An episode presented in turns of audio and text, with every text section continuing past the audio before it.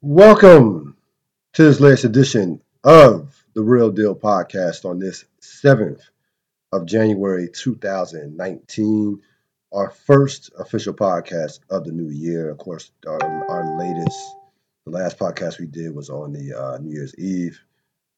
Uh, I'll be the last to say Happy New Year to all you, to, all, uh, to everybody out there in podcast land, in radio, in you know YouTube, Facebook, Instagram, social media land. We are of course broadcasting live uh, via YouTube on uh, my YouTube channel. Subscribe to my YouTube channel, Real Deal Podcast. I appreciate all the subscribers and listeners and views. Um, I definitely appreciate uh, all the support from that standpoint.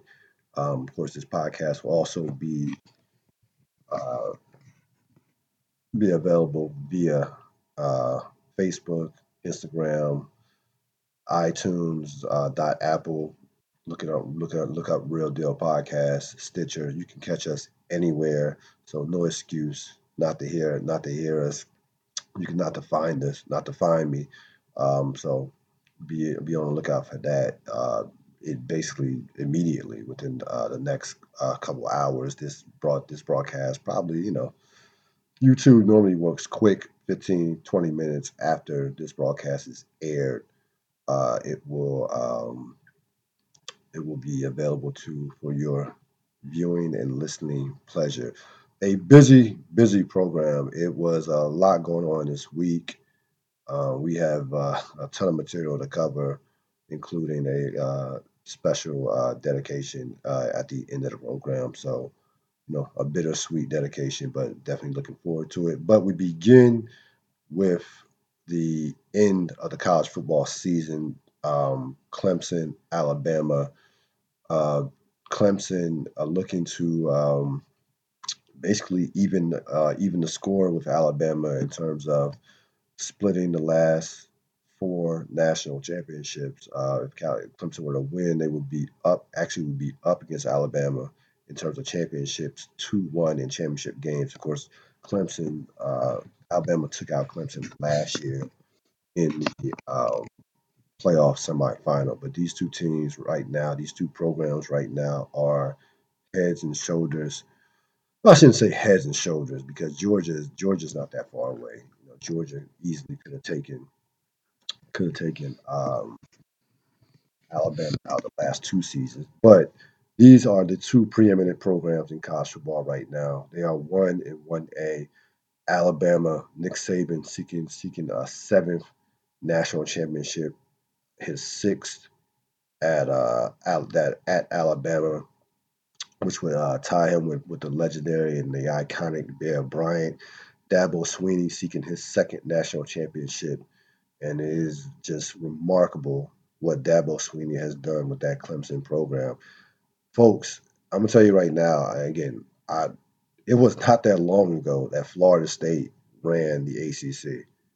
Remember when Jamie? Remember that guy by the name of Jameis Winston? Remember all those pros they had up and down the board? Um, offensively, defensively, 14 0 in, in uh, 2013 national championships championship. Um, went to the playoff the following year and got smoked by uh, by Oregon. At that time, Florida State ran the ACC, and what Clemson Clemson has been so dominant. They actually have made you forget that Florida State once ran once ran and dominated the ACC. Um, Clemson right now, you know, they are one of few teams, maybe Georgia. Georgia's the other one that has zero fear of Alabama. They can go toe to toe, pro for pro, you know, number one first round draft pick for first round draft pick, coaching, all across the all across the board. They have zero fear, zero fear of the uh, of the Crimson Tide, and they, if you heard comments made by the players, each player, all the players that have been there's been no trash talk to my knowledge. Um, each team, both teams have been respectful of each other. Coaches, of course, you know you're not gonna get trash talk from either one of these coaches. They, you know, Dab, even you know Dabo is more is looser than Saban, but you know Saban's gonna keep it, you know, keep it buttoned up and you know straight at you know I call him straight arrow, straight arrow Gennaro. Uh, those are my necessary roughness fans uh, from that movie back in the you know early '90s. But you know, you can have, you cannot find a better matchup. This match, this you know, this rivalry right now is arguably one of the best in sports right now. To be honest with you, because you have two teams who are at the at the apex, at the top of their games, getting great coaching, great players. They've had success against each other. They um, been no NCAA violations, none of that garbage, none of that nonsense. So this is this game again. I expect a close game. I understand last year. Last year to me was a fluke, as far as an aberration, as far as you know, Alabama with a 24 to 6 victory over Clemson. Clemson, I thought Clemson might have overachieved last year against a powerful Alabama team. I would be shocked, completely shocked if Alabama, if, if either one of these teams uh, manhandles the other. It's just it's just not going to happen. I think this game is going to be decided by two things.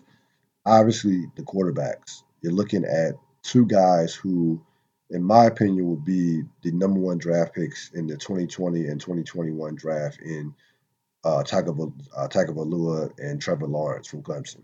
These guys will be are without question first round picks, pros.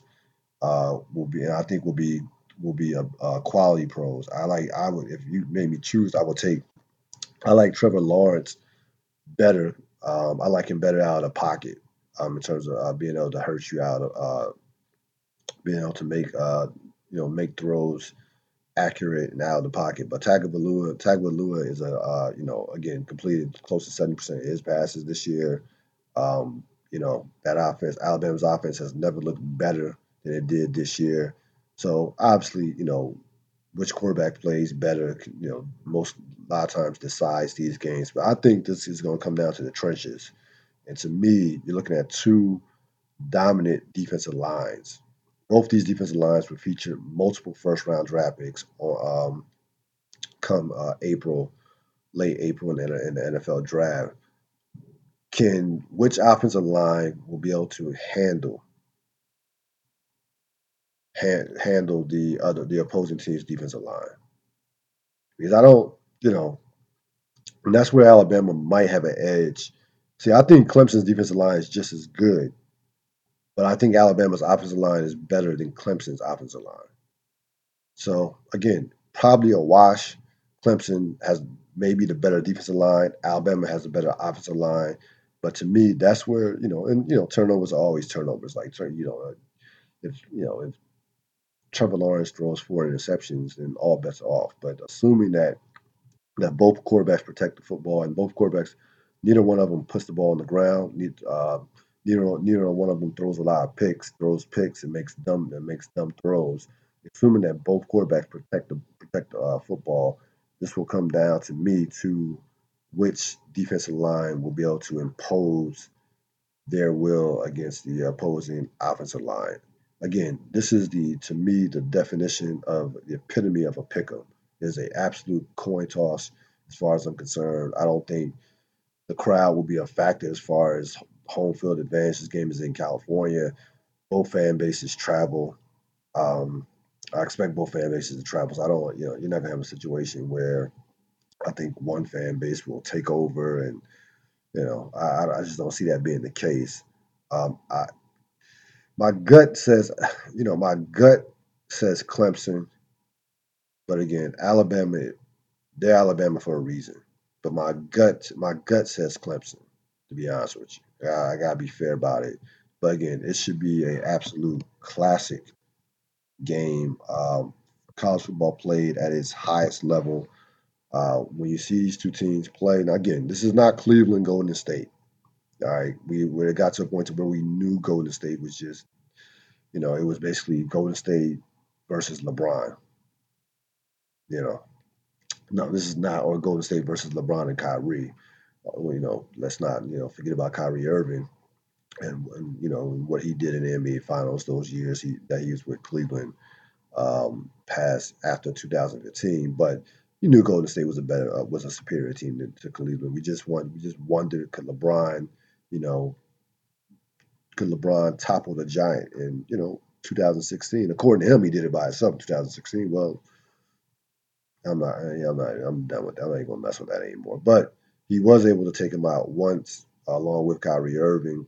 But outside that, they Golden State dominated, especially the last two years, dominated that series, dominated that rivalry, if you want to call it that.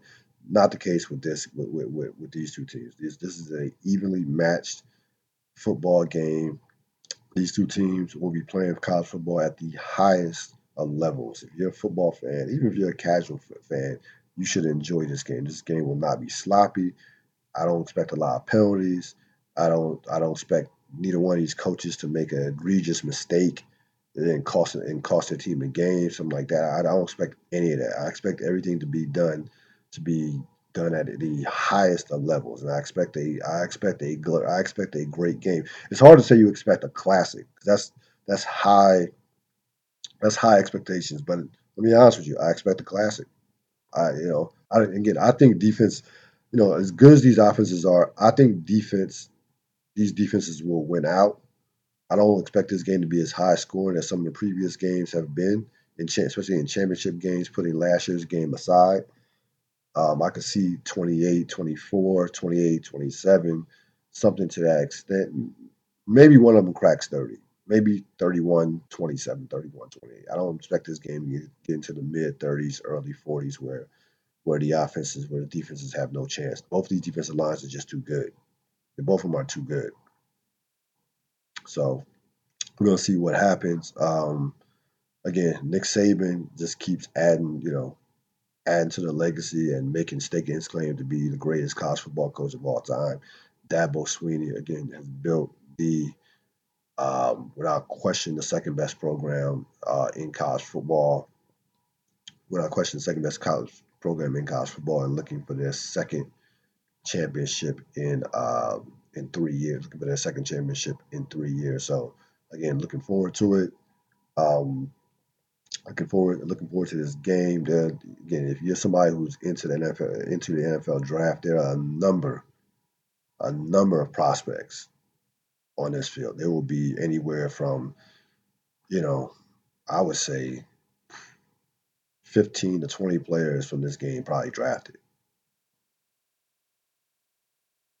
Maybe, I mean, I'm talking about over the next couple years.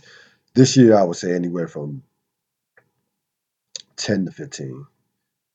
10 to 15 between these two teams drafted this year uh, in the draft. That's how loaded that the, that's how loaded these teams are. Just getting started here on this latest edition of the Real Deal Podcast. Thanks for joining me on this first program, this first podcast of the new year. Of course, uh, this weekend you had the NFL playoffs. You had a, I would say, a pretty decent, a pretty good um, divisional weekend.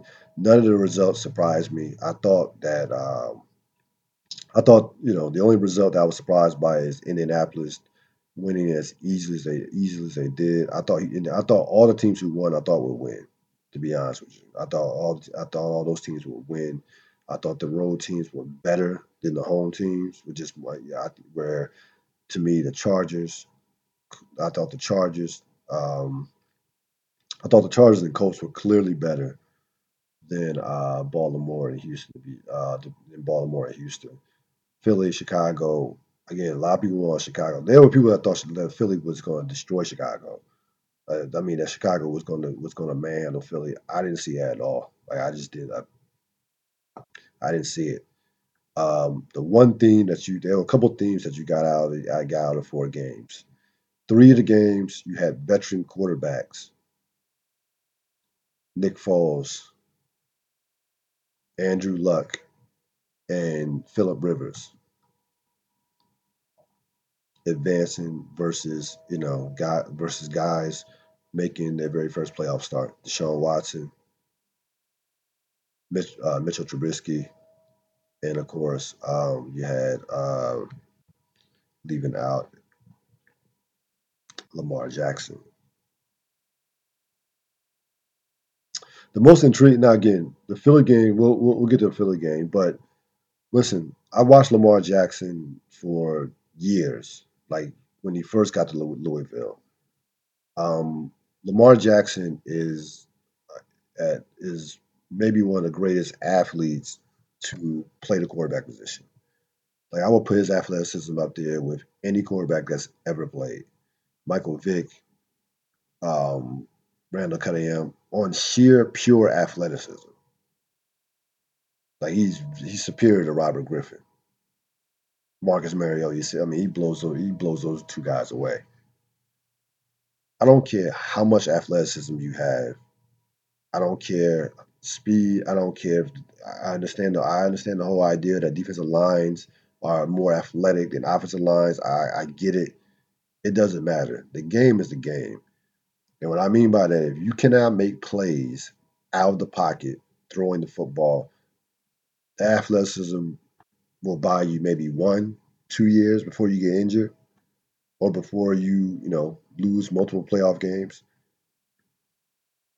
Because uh, you know, San Diego, again, give we not coaches all the time for for uh, play um, play calls, clock management, things of that nature.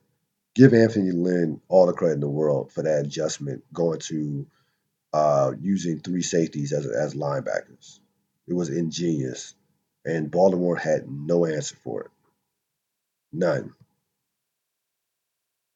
Now, in classic Charger um, fashion, the game should not have been that hard. Should not have been that close. Like the Chargers dominated that game. Now they had the, they had the blown coverage to allow Crabtree the first of his two touchdowns. Uh, the second one was a methodical drive. I don't. I'm not knocking them for that one. The first touchdown shouldn't have happened. Like they should have won that game 23 to 10, and not have to go through you know onside kicks and all this other. And Baltimore should not have had the ball with a chance to win. Basically, now I didn't think Baltimore. I didn't think there was any way Baltimore was going down the field and winning that game, even with all the momentum that they had, even with Lamar Jackson um, having a, a, a big fourth quarter with 156 yards in passing the fourth quarter. But um, you know, that's the playoffs. Home team. We see big leads. We see a lot of big leads over the last few couple years disappear. We've seen it, you know, over the course of history. We've seen, you know, San Francisco Giants couple like, you know, they were down. The Giants were up what 34-3, something like that. San Francisco came back. So we've seen some wild comebacks in playoff history. It's not it's not it's not nothing new, but that had no that didn't have the makings of it at all. Um, San Diego dominated that game from the line of scrimmage with their defense. The offense did enough, uh, had enough first downs.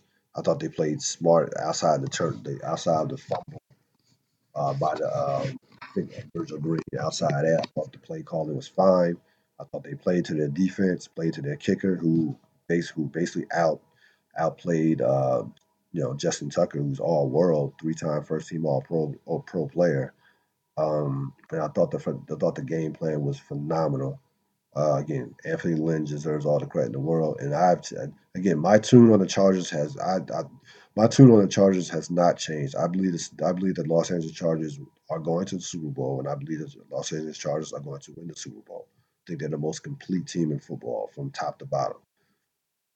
You know, again, predictions can go any which direction, but I have not that game. You know, that game didn't change my tune at all because the thing about here's the thing about the Chargers, they can play any style.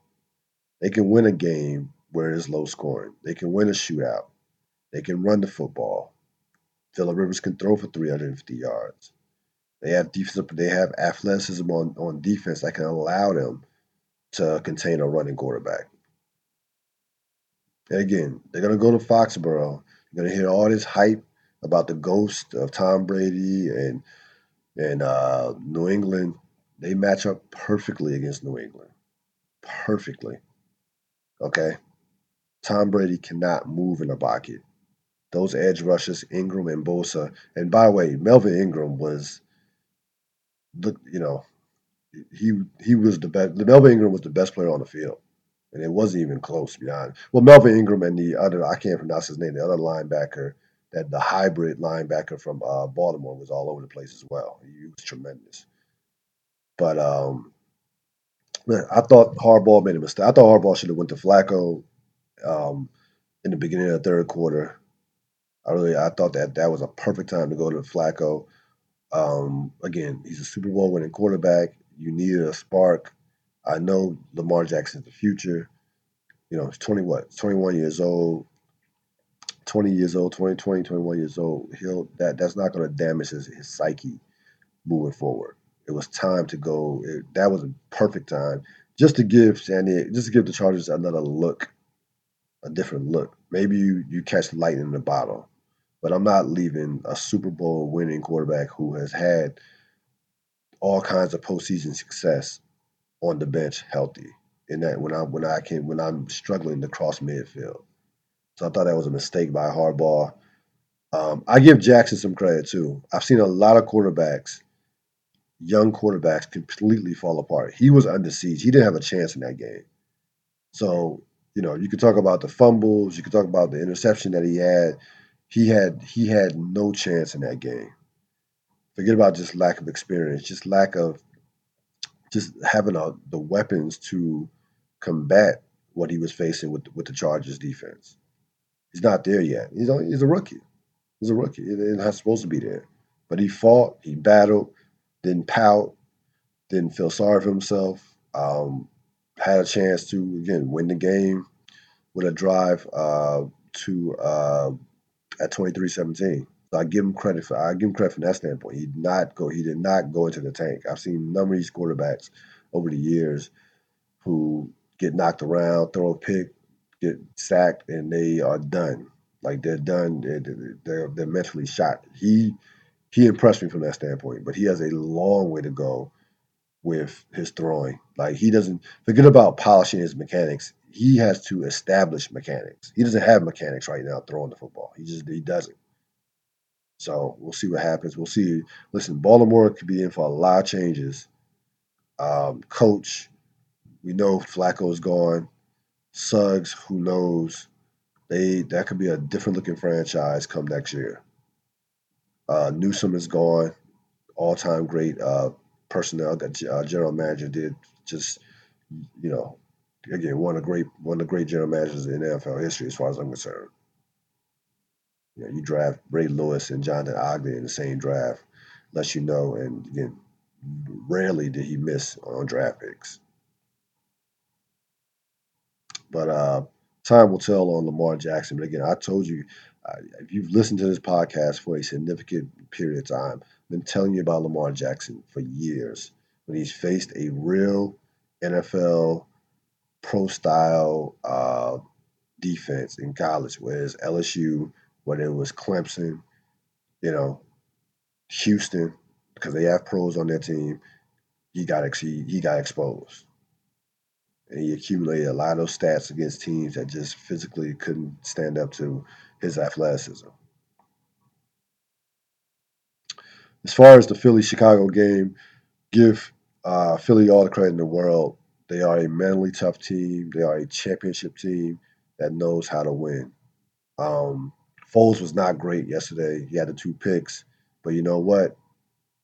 Great quarterbacks, great clutch money quarterbacks have two jobs. Quarterbacks have two jobs. That's one, win the game. Two, get your team in the end zone.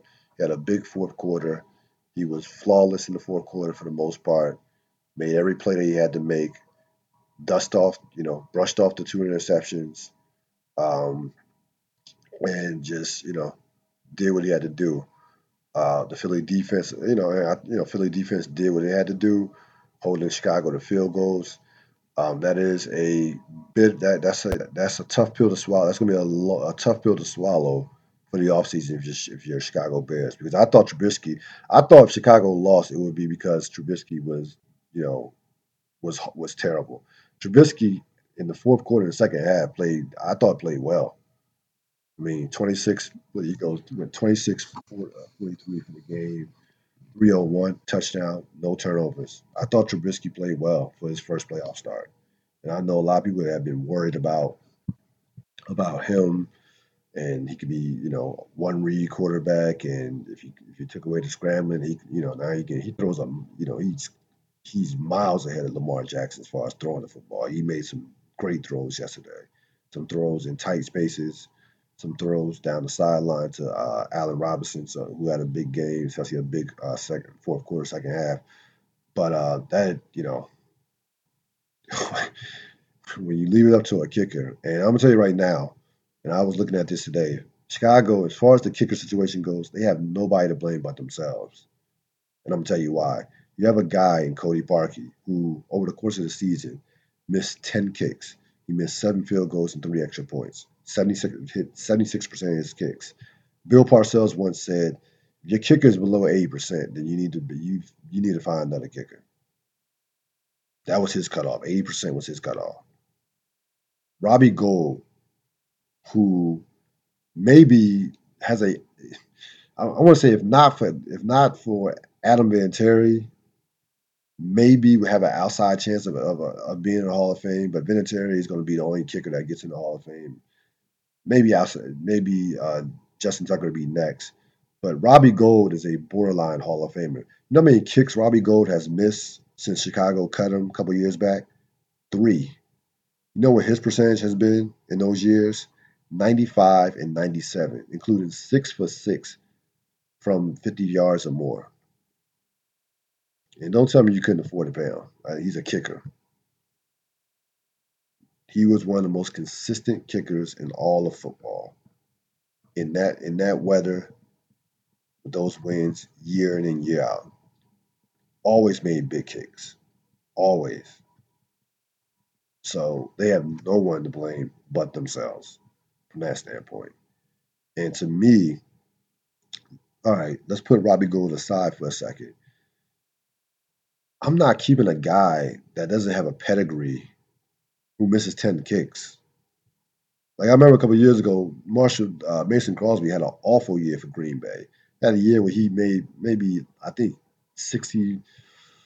It was below 70 percent of his kicks, which is awful, which is which will get you cut and on the unemployment line in the NFL. Green Bay stuck with him. He was a long time kicker, and you know he hasn't. You know he's been solid since. He had earned that pedigree over years and years of being consistent. Cody Parkey, uh, Parkey did not had not had has uh, had not earned that pedigree to where you can miss ten kicks and still have a job. So they have no one to blame but themselves. No one from that standpoint. They wasted a golden opportunity to possibly get to a Super Bowl with that defense. Um, and with that run, with that defense, the running game, with Trubisky playing playing relatively well. So that you know, I'm not to sit up here and rank the Chicago sports losses, but that is that's a that's a tough one, and that, and that is the second time that the Eagles have come up there. Uh, you remember um, the first sign- really the first signature win that the Eagles had in the playoffs under Andy Reid on the road um, back in 2001 was at Chicago. That was a 13 and 3 Chicago team. Uh, Urlacher, you had guys like this. I think Lance Briggs was on that team as well. This was this was Brian Urlacher in his prime. Um, they came they came up there and and had McNabb and company came up there and had their way and ended up, and ended up going to the NFC Championship and losing, of course, lost to the uh, then St. Louis Rams. So uh, they last couple times they've um, been able to take out Chicago on the road, and Philadelphia, of course, will advance to play uh, New Orleans. You'll have the Rams hosting uh, Dallas in what should be a great matchup of divisional games. And again, these teams that are coming in um, off wild card games, again, will have no fear of the big boys. They, I've said this the last couple months, last month. Um, New England, Kansas City, New Orleans, those teams are not are not are, not dominant teams, not by any stretch of imagination. If you're Dallas, if you're Philadelphia, if you're San Diego, excuse me, Los Angeles Chargers, you feel like you can go into Indianapolis the way they're playing right now. You feel like you can go into those stadiums and win. Um, a couple of things in regards to uh, talk about Harbaugh and his possible future. Um, there have been some reports that Miami and uh, Denver will uh, will possibly make a run at trading for, for John Harbaugh. So that's been um, there've been talks about that. There've been some reports about that. You know, trading for a coach is man. I mean, Uh, listen, uh, again, John Harbaugh is a tremendous coach. He's a he's a legit top coach in this league without question. Am I giving up a first round pick for John Harbaugh? Hmm. Uh, thinking about those, hmm, probably not. Uh, like I'm prob probably not giving up a first round pick for those guys. But they, those teams are so desperate for coaching that they probably they probably would do it. I myself, I probably you know draft picks are too valuable. Again, I understand. Listen, I I respect John Harbaugh, and I think Baltimore will be out of their minds to uh, to not uh, resign uh, Harbaugh and keep him through this you know this transition. I think he's still young. He's still relatively young. He um, you know, he knows what he's doing. That you know the style of play that they adapted over the course of the last month, month and uh, month or so, they had no choice. Flacco was shot. His shot. You had an athletic quarterback who couldn't throw. A great defense. They had no choice but to run the football and play off their defense and special teams. You have a great, you have a great field goal kicker, a great punter. So they, you know, again, that and I, and I told you that style does not win championships. It'll get you to the playoffs. Maybe you can win a game, but that that three yards in the cloud of dust in today's NFL is just not. It's not going to win. It's, it's not going to take you far. And if you notice over the course of this weekend, what teams we got? What teams were eliminated? Chicago defense out. Baltimore great defense out. Seattle um, great running game, solid defense out. You gotta be able to put some points on the board. You Gotta be able to put some points on the board. So there you go with um, again, I'm not going to knock on. I'm not knocking Deshaun Watson. He ran to a, a buzzsaw.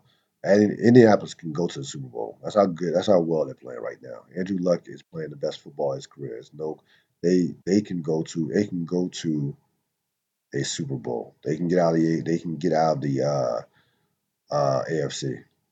I don't. I wouldn't pick them, but they can get out of the AFC. I would not be surprised.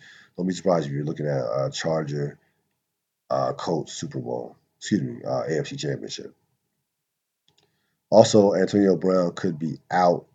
Um, again, reports saying that, that that Pittsburgh will will indeed uh, try to trade him, which will be which will cost them twenty one million dollars in in cap space lost, which you know you got you got to cut your losses. I don't see how you can bring this guy back uh, after what he did after basically quitting on this team at, at the end in the last game of the season. So you know sometimes you got to cut your losses. I have I, I don't see how could, he could be accepted back in that locker room after quitting again. Basically walking out on his team, and you know chemistry issues, and you know I, you know it's it's a it's a bad it's a tough situation for Pittsburgh. But again, it's one it's one that they fed with the constant enabling um, from organization, from Mike Tomlin on to the top of the organization. They just constantly enabled uh, Brown based on his talent, and it didn't pay off because Brown has not having Brown has been statistically the most productive receiver in the last five six years, and it hasn't even produced a Super Bowl appearance. So,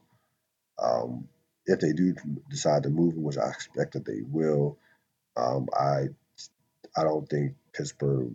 If you're a Pittsburgh fan, I don't think you have anything to um, to get nervous about. They develop they develop wide receivers as well as any franchise in football.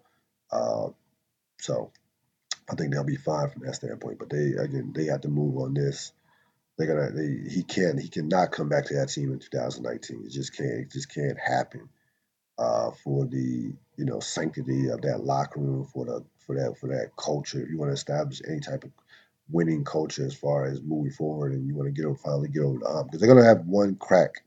They're gonna have one crack at it before they have to go before they have to probably break it up. Um, so you go all in next year, uh, even despite the salary cap hit that you're gonna take. If they draft well, which you know, if they draft, they get a couple, nail a couple draft picks, and um, you know, and, and see what you can do in, in the AFC again. You know, the AFC again, New England's on the decline. Um, who knows how long Philip Rivers is going to be playing at a high level? He could fall off the cliff anytime. Like these quarterbacks, when it goes, it goes. So this you know the Chargers are going to be pressed next week to make a championship run because it could be their it could be their their only major shot in the next few years with Philip Rivers being you know 37, 37 38 years old. A couple things in, the NBA before we get to uh, the um, the R. Kelly. Uh, before we get to R. Kelly, um, let's calm down on James Harden. I mean, let's let's really take a deep breath on what James Harden is doing. James Harden is probably the most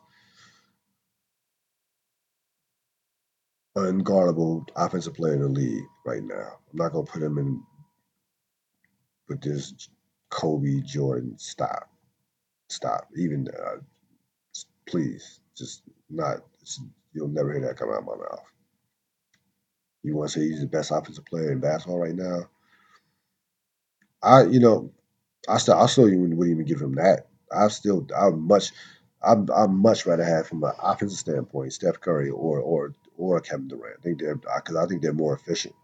They take better shots. So I, I wouldn't even give him that. I honestly, I still think Kevin Durant is still the most unstoppable offensive player. He just doesn't have to put up those type of numbers, game in and game out. But let's not pretend like we haven't seen, like Kobe didn't have like 13 straight games of uh, 40, 40 or more points. Like Kobe didn't have a streak where he scored 50 points in four straight games. Like that's we've seen this we've seen this thing before. We've seen this type of thing before. It's not pretend like we're watching something, you know, historic. So, you know, he's able in today's game, as much as he much as he handles the ball, he's able to accumulate some stats as far as, you know, his assist numbers and, and things of that nature. But uh again, until I see it in the postseason, he can he can average. I don't care if he averages a, a thirty point triple double in the, in the regular season. I, I could care less. He is Mister Regular Season until I see otherwise. Watch the guy lose lose a six game in his own gym with no Kawhi Leonard, and the team get embarrassed. And he was, I can't even say MIA. He, I, you know, he vanished. He vanished like somebody just like poof in a cloud of smoke. That game will never, I will never get that game out of my mind. As long as I'm watching basketball, never. So James Harden needs to get to the postseason. I'm not saying win a championship because that's not going to happen, but he needs to have a dominant postseason run. You know, we've seen players from losing teams have great postseason runs, and you walk away and say, like, damn, like they didn't win, but he, you know, he did his thing. It wasn't because of him. So I'll say that's what I'll say about that. Um, Tom Thibodeau out in Minnesota. You know, there was a lot of talk about when the, you know, ticket sales and wanting to really show uh, show some, you know, one Fred Hoiberg. I when did Fred Hoiberg become this great coaching savant? Did I what, what did I miss? Like again, I know you had no chance in, in Chicago. That's that's a horribly ran franchise, but Fred Hoiberg, that's that's the. And then I mean, you know, they like him so much that they might they possibly consider him for uh, for general manager, if not coach, either J, GM or coach. Really, GM. Didn't you just learn this through through Tom Thibodeau, Thibodeau how that works out? A coach becoming a general manager. Now, I'm not even. I wouldn't even want Hoiberg as my general manager. Even if you told me, hey, we're gonna get another, we're gonna get a coach, we're gonna let you the um, uh, be a general manager without coaching. I, what? No, no. It, it, like that's why Minnesota is Minnesota. I mean, Minnesota's the same franchise that not passed on Steph Curry and took two point guards instead of Steph Curry with top with top five, top ten picks. So that you know they are who they are. Um, they you don't listen. I don't understand what Thibodeau. You know that's your franchise has to be beyond pathetic to give a guy who, would, who hadn't won a championship as a head coach that kind of power. Like Detroit did to Stan Van Gundy. How's that working out? and now you have uh, and, and Minnesota does it did it to Tom Thibodeau, and they did it because again that's how desperate they are to have any you know any coach that that that's that, has, that even has a inch of respect on their name. So um, Thibodeau will land on his feet somewhere. I, I don't think it'll be won't be this year, won't be next, maybe next year, got maybe next year, but uh, he'll land on his feet somewhere because uh, the NBA NBA recycles guys like you know like nobody's business, especially if you are you know. Or again, I know Thibodeau isn't popular right now. What people will say is, people will say, "Well, listen, he he's just a coach, not a general manager. So if we let him just coach, we'll be fine." I don't buy into that, but um, at this point, like to me, I would let him sit a couple years before I offered him a job. He had, I don't know, I ain't gonna say become an assistant, but um, I would not, you know, if there's a coaching job open, if there are coaching jobs opening at the end of the season, Tom Thibodeau wouldn't be on my list. As far as the um, the R. Kelly, you know, you want to say docu, you know, documentary, docudrama. I shouldn't. It wasn't a miniseries. Listen, nothing on it surprised me. Um, the thing I took away from it, a couple things. Number one, how dumb was Sparkle to introduce her 14 year old niece to R. Kelly? Sparkle knew R. Kelly since going back to 1989, right? The Aaliyah stuff popped off in 94. Marriage, then divorce, annulment. You're telling me you had no whiff of R. Kelly, of, of those rumors and speculation with Aaliyah, you know, in uh, what, you know, 2002, 2001? It's hard to just either, either, man, either you're stone stupid or you was just trying to get paid. I don't know which one it is. I would lean towards being stone stupid. Um, her uh, niece was a aspiring uh, rapper, and maybe she just, you know, maybe she just didn't want to believe that any anything that uh, all the reports that were coming out all things that were coming out about R. Kelly during that time period. Again, as a 15, 16 year old, I knew about, you know, this is with no Instagram, no Twitter, no social media of any kind.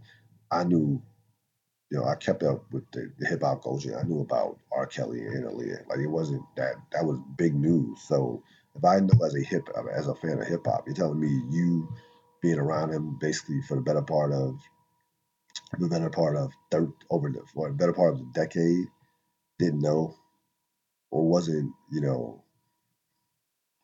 there was no thought that maybe you know this is not a good idea. I just I would love for somebody to sit Sparkle down. I would love Sparkle to go in the Breakfast Club and be and, and, and be like have to explain herself from that standpoint. I would love for it to happen because I I, I want to know what was what was your thought process when you made that intro when you made that introduction. The other thing I took from it was the you know, we can talk about parenting, and there's no parent can watch their kids 24 7. This is not realistic. Um, but the idol worship of celebrity, and I think that these girls were, you know, they were in love with R. Kelly, the performer, R. Kelly, the sex symbol, R. Kelly, the the then you know king of R and B, you know Grammy winner and things of that nature. if they really gotten to know R. Kelly the person, they would have. I think they would have would have ran for cover. I, I think I, I don't think there's just. I don't think you can. I don't care how how you know. I don't care how well you manipulate. I don't care how many sight games you can play, and you know, putting off, you know, telling your personal business and if you that you were molested and things, and using you know that that psychological warfare. I don't care. It, it doesn't matter. Once you get to know somebody for who they are, they will they will reveal themselves. And you know, for the most part, you know, there's a reason why he preyed on teenage girls is that they, you know, he knew that they would be enamored with, you know, with with R. Kelly, the brand, you know, the the icon, the mission, you know, the you know, the, the selling millions of records. They, they knew that they could. They he knew that they wouldn't be able to see past that. And we, as a culture, as a society, have this love affair with, with celebrities, and we put them on this pedestal. And you know, I think you know you have you have a lot of people. You have not a lot of people. You have few people on social media again enabling R. Kelly from the standpoint of you know the girls are fast. Uh, where were their parents? Things of that nature. and you know they're trying to attack. You know, there are there are people out there, believe it or not, who actually believe that R. Kelly did not do this. Believe it or not, which is to me is insane. But you know, that's just that is the society that we live in. We think that we put these celebrities on this pedestal that they're not. They're they are people just like us. They have some of them some not some of them have extraordinary talent. Some of them just do things to draw attention, and we turn them into celebrities. So again, nothing surprising me about that. About the uh, uh, about the episodes again, I, I just don't understand Sparkle and what was going through her mind. I, I, that I could live a hundred years and not and not get um, you know and not understand what she was thinking or what was her thought process or what how she what what did she expect to happen like what did she expect to happen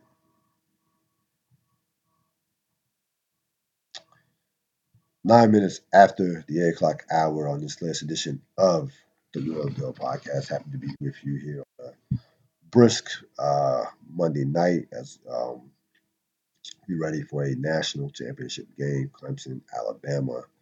Um, looking forward to looking forward to it. Uh, once it, I have it on record right now, so don't nobody text me the score if the game is started. It's supposed to start at eight o'clock, but uh, I don't. You know these things they don't start on time because it's college football. They definitely don't start on time. But um, looking forward to that. Um, we're gonna wrap up the program with a, you know, a set on a. I'm not gonna say a completely sad note, but a um, a tribute to a man who affected in a positive sense more lives than he probably ever knew ever uh, ever knew, and is one, of course, Ivan Colin, who passed away uh, yesterday. I, yesterday, I believe, at the age of 53. Anybody around the area, the Morrisville, Bristol, Yardley area knew Ivan Colin was. In particular, Morrisville. He was Morrisville. He was, you know, I say, call James Harden Mr. Triple Double, uh, Mr. Regular Season. Well, Ivan Colin was Mr. Morrisville. He wore it with, with a, a badge of honor. He served um, was a head basketball coach, both JV and varsity at one point. He, uh, of course, made his bones with the softball, almost 200 wins, some district titles, some BAL titles, and he did everything school board, worked in high school, middle school, uh, you name it, he did it, and um, he will be missed. Now, I hadn't seen Colin in about well over a decade easily. Um, luckily, through Facebook, one of the few positive things about Facebook, you're able to contact people. who You're able to contact contact people who you you know from a distance, from afar, who you don't see, uh, don't have opportunity to see. Um, so I kept in contact with him from that standpoint from time to time. Um, just random, you know, was good. Um, about the Lions? He's a big Lion fan, a big uh, Michigan Wolverine fan. Now, I can sit up here and, you know, wax poetically about Ivan Colin, like easily for the two or three hours. But, you know, our basketball relationship when I was in high school was rocky, rot to say the least. I came back from um, Indiana in summer of 94. July 94, my uncle had passed away, came back for the funeral, and never went back to Indiana. Um, so was going to my sophomore year in '94. They were coming off a Final Four season, uh, that '93-'94 season, and returning basically four starters um, that they knew were going to be starters. And uh, Ryan Ward was the fifth starter in terms of uh, the high school varsity basketball team. So coming back, didn't expect to play at all varsity. I I just didn't have. I was you know I was realistic from that standpoint. You know, sophomore, two years left. I'll be you know sit a year, play some JV, um, and, and go from there. And I you know my JV year played well. Coach, shout out to Coach Ewing. Uh, uh, you know, hopefully he's doing well somewhere out there. He was, he was our JV coach. But um, but junior year was my year. I put everything into my in, into junior year. I was played, you know, sweating bullets on the playground, was out, you know, from dusk to dawn playing basketball, and I put everything into junior into my junior year, uh, 95, 96. We lost some starters. We lost three starters from that from the uh, team. Uh, Clarence, Sean Burnett, uh, and uh, Aswad Brown, who of course hit that game-winning shot against Holy Ghost Prep in '94. None of us will ever forget that. Um, but I expected to play my junior years. That's the bottom. That's the bottom line. Um, and it didn't happen. It didn't happen because I wasn't ready. I wasn't ready mentally. I wasn't a thinking. I wasn't. You know, I just wanted to play. Like I wasn't. I wasn't trying. I didn't. I just wanted to play. You know, I, you know, I wasn't trying to run no plays. I wasn't. Um, I was, you know, I was putting in the work in the summertime, but when you know when the season came around, you know, practice came around, I got called out by Chambers called me out on this. Chambers said, "Yeah, I'll never forget it. the late the late Brian Chambers said, look, you want to be, you want to be varsity, but you don't want to do what it takes. You don't want to do the little things to be to be a varsity player."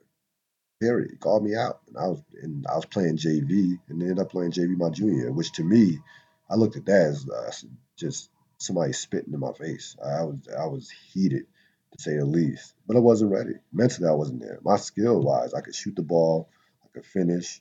I enjoy playing defense, and you know, Colin, you know, I'm not gonna say on. I'm not gonna say it was a level of what Tony Parker, what you saw Tony Parker with Gregg Popovich, as far as him constantly in Tony Parker's ass and just treating, you know, just basically. I, he, I'm not gonna say belittling, because but just basically always on Tony Parker, game in, play in, play out, practice in, practice out. But Colin, Colin was hard. Colin was difficult on me. He was hard on me. He he didn't take any. He took no shit from me. He would call me out. He would embarrass me in practices. Uh, right and rightfully so. It wasn't nothing. It wasn't malignant. It wasn't. Uh, it wasn't nothing that was unnecessary. It was like, look, you know, you could be, you could play for us. Like you could be playing varsity. You could be getting playing time, but you you're trying to do it your way instead of the right way. And junior year was a wasted year. It was uh, for me. It was. I don't know how many times I want to quit. I, three or four times I wanted to quit. So our basketball relationship was not was that year was was again was on ice. I mean, it was it was it was on ice. We did not get along from a basketball standpoint. Now off the court, we, we're fine. You know, see him in the hallways. Up, coach? Good. Talk sports. But on the court, in the locker room, on the court, it was, was not good that year. And it, it was my fault. I was, again was not ready mentally. I wasn't there. Um, senior year, we were awful as a team, and I know that was hard on him coming off, you know, Final Four year, two years earlier, lose, and you know he expected more. He expected, you know, more. He was in his what third year of coaching. I know that was difficult for him to deal with, but uh, that's when I think things changed from in terms of our relationship. I think he, I started seeing a, a side of him where it was just more. It wasn't just about basketball. It was like, okay, you know, what you gonna do? What you gonna do for college? Are you how you, you know how classes are how you you know how your classes coming?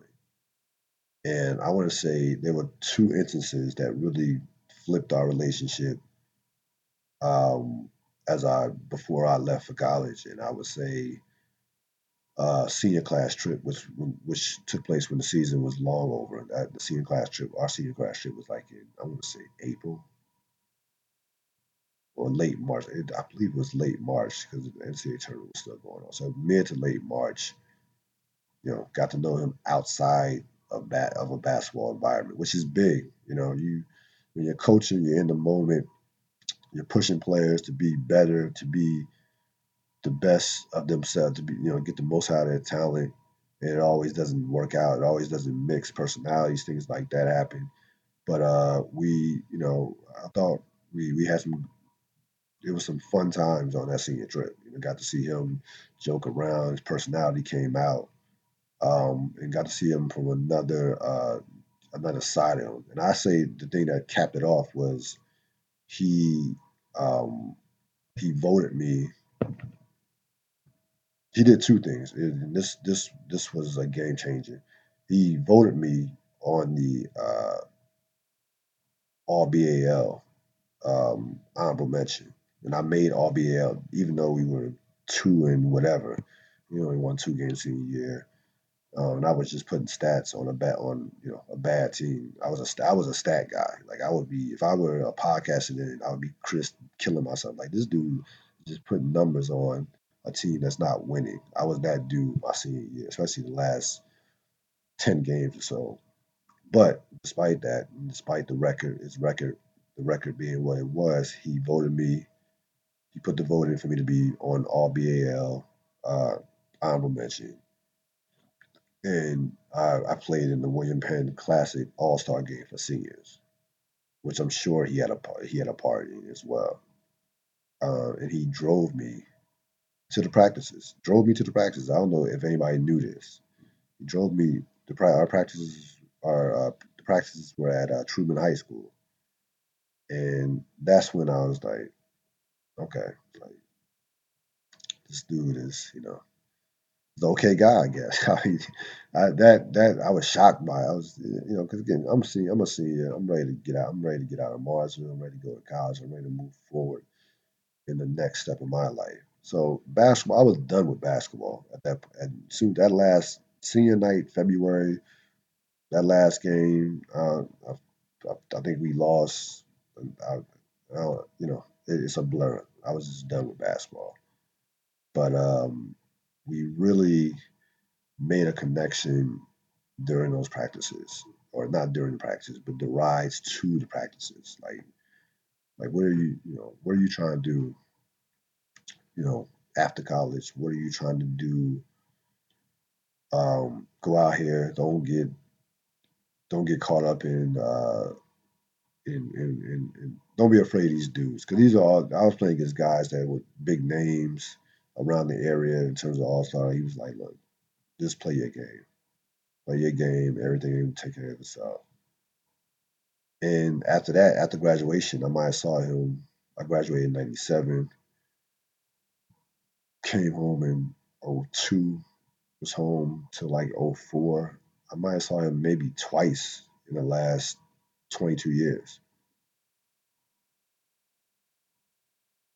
So, you know, I think that the lesson to the lesson to be learned here is um, forget about basketball. When you have somebody who impacts your life that is outside of being a family member or a close friend, and they they they impact your life into your twenties, into your thirties, and now for me, um, the beginning of my forties, that is someone who is priceless. I mean, you can't put a value on that on, on, you can't put a value on that. There's no there's money, material. There's nothing that that is more valuable than someone impacting your life for the good. You can look back and say, you know, no excuses, just results. You can look back and, and say, you know, you know what would you know what would Coach Colin think of you know what not what would Coach Colin do, but you can look back and say, this was a dude or a man who actually did have my best interest. whether I realize it realize it or not. You know, pushing me to be to be my very best, pushing me to um, not, not not having me settle and calling me out when you know when I did settle on on being average or even mediocre. So again, you you have someone again those, those people that come across your life are few and far between. They really are.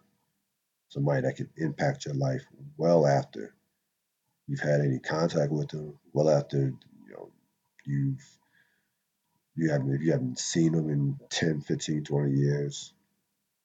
And he had, you know, he, he touched my life from that standpoint. And I, I had the feeling I know for just for a fact. I was reading a lot of the stuff on Facebook, uh, the dedications and the uh, people paying their respects. And he touched a lot of lives over the course of his time here. And you know, 53 is far too early, far too young to, to go. I mean, 53 is young, but I, I, I, I, say this and I say this wholeheartedly believing this that it's not how long you're here, it's what you do with the time that you're here. With that, that's going to end this latest edition of the Real Deal Podcast. Enjoy the game. Thanks for listening. No excuses, just results. I'm out.